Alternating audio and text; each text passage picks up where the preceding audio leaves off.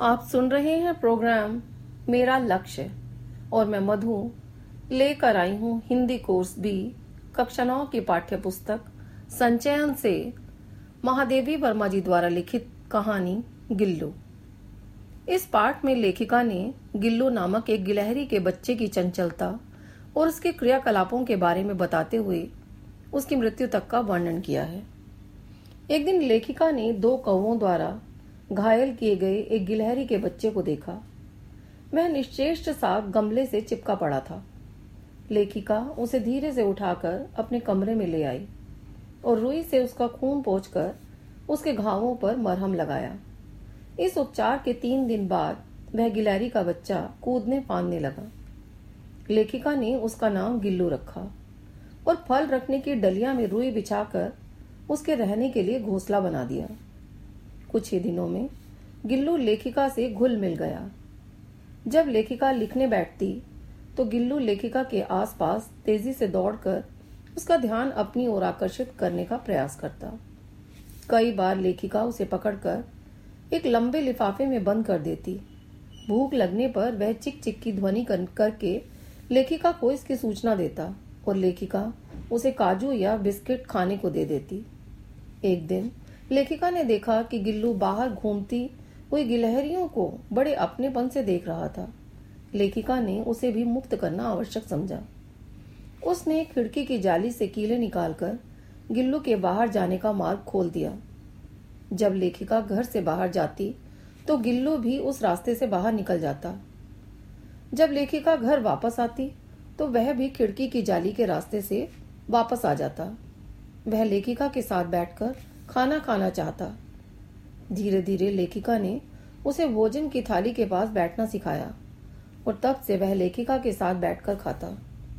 काजू गिल्लू का प्रिय पदार्थ था। एक बार लेखिका मोटर दुर्घटना में घायल हो गई। उसे कुछ दिन अस्पताल में रहना पड़ा।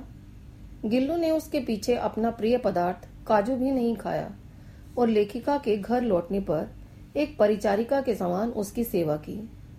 अंततः गिल्लू का अंतिम समय आ गया।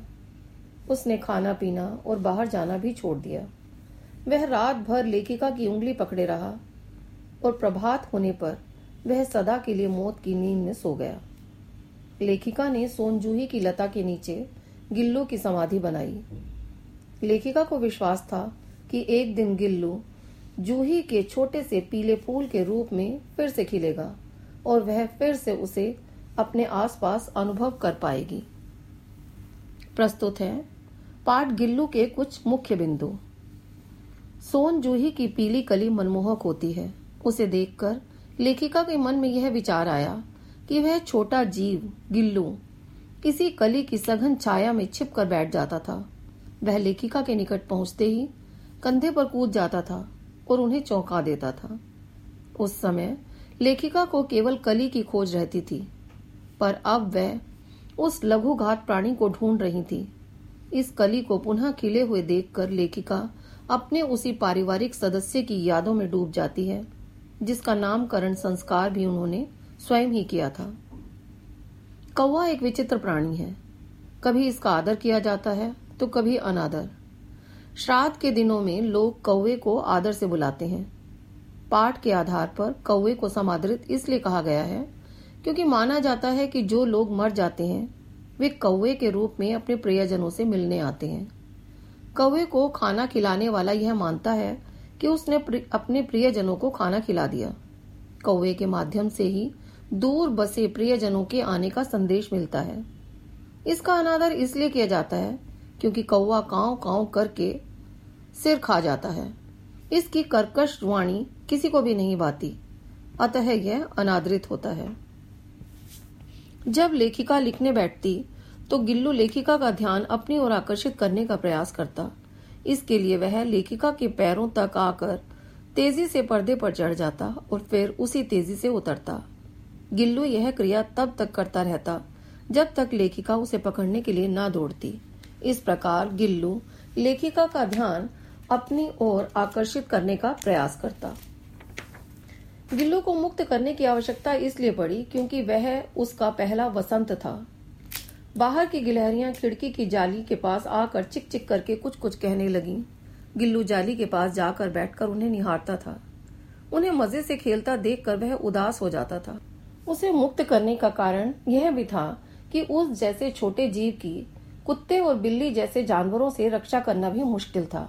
लेखिका ने उसे मुक्त करने के लिए जाली का कोना खोल दिया। ताकि इस मार्ग से गिल्लू बाहर आ जा सके। बाहर जाकर गिल्लू ने सचमुच मुक्ति की सांस ली। गिलहरी के जीवन की अवधि लगभग दो वर्ष होती है। जब गिल्लू का अंत समय आया तो उसने दिन रात कुछ नहीं खाया। वह घर से बाहर भी नहीं गया। वह अपने अंतिम समय में अपने झूले से उतरकर लेखिका के बिस्तर पर निश्चेष्ट लेट लेट गया। उसके पंजे पूरी तरह ठंडे पड़ चुके थे। वह अपने ठंडे पंजों से लेखिका की उंगली पकड़कर उसके साथ चिपक गया। लेखिका ने हीटर जलाकर उसे गर्मी देने का प्रयास किया, किंतु कोई लाभ न हुआ। प्रातः काल होने तक गिल्लू की मृत्यु हो चुकी थी।